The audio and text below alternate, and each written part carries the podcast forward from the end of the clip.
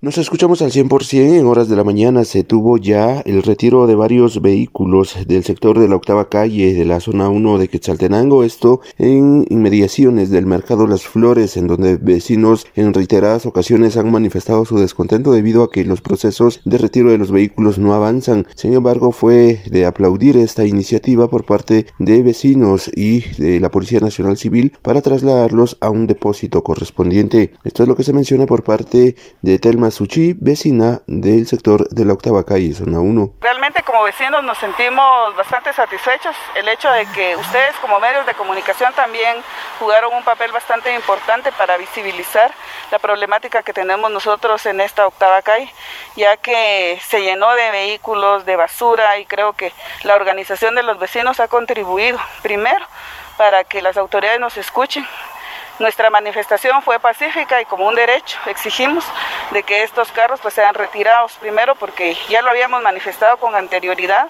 Eh, es un lugar en donde los indigentes vienen y duermen, también es una contaminación no solo visual sino ambiental. Y creo que por nuestra manifestación y por ese derecho que tenemos como vecinos de que este sector pues esté limpio, eh, hoy vimos de que fueron retirados cuatro vehículos. Esperamos de que estos vehículos pues eh, sigan eh, tanto el plan cuadrante como una mesa técnica que está integrada a que por favor se, sigan retirando. Bueno, nosotros nos hemos organizado como vecinos de la octava calle. Ahorita ya hay una junta directiva provisional que tenemos varios proyectos, ¿verdad? Porque al final, si bien es cierto que retiraron los vehículos, hay que hacer limpieza, ¿verdad? Porque queda tierra, queda basura.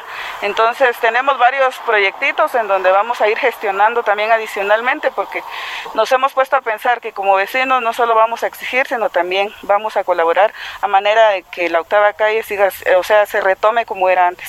La noticia siempre ante sucesos de Stereo 100, como nos escuchamos.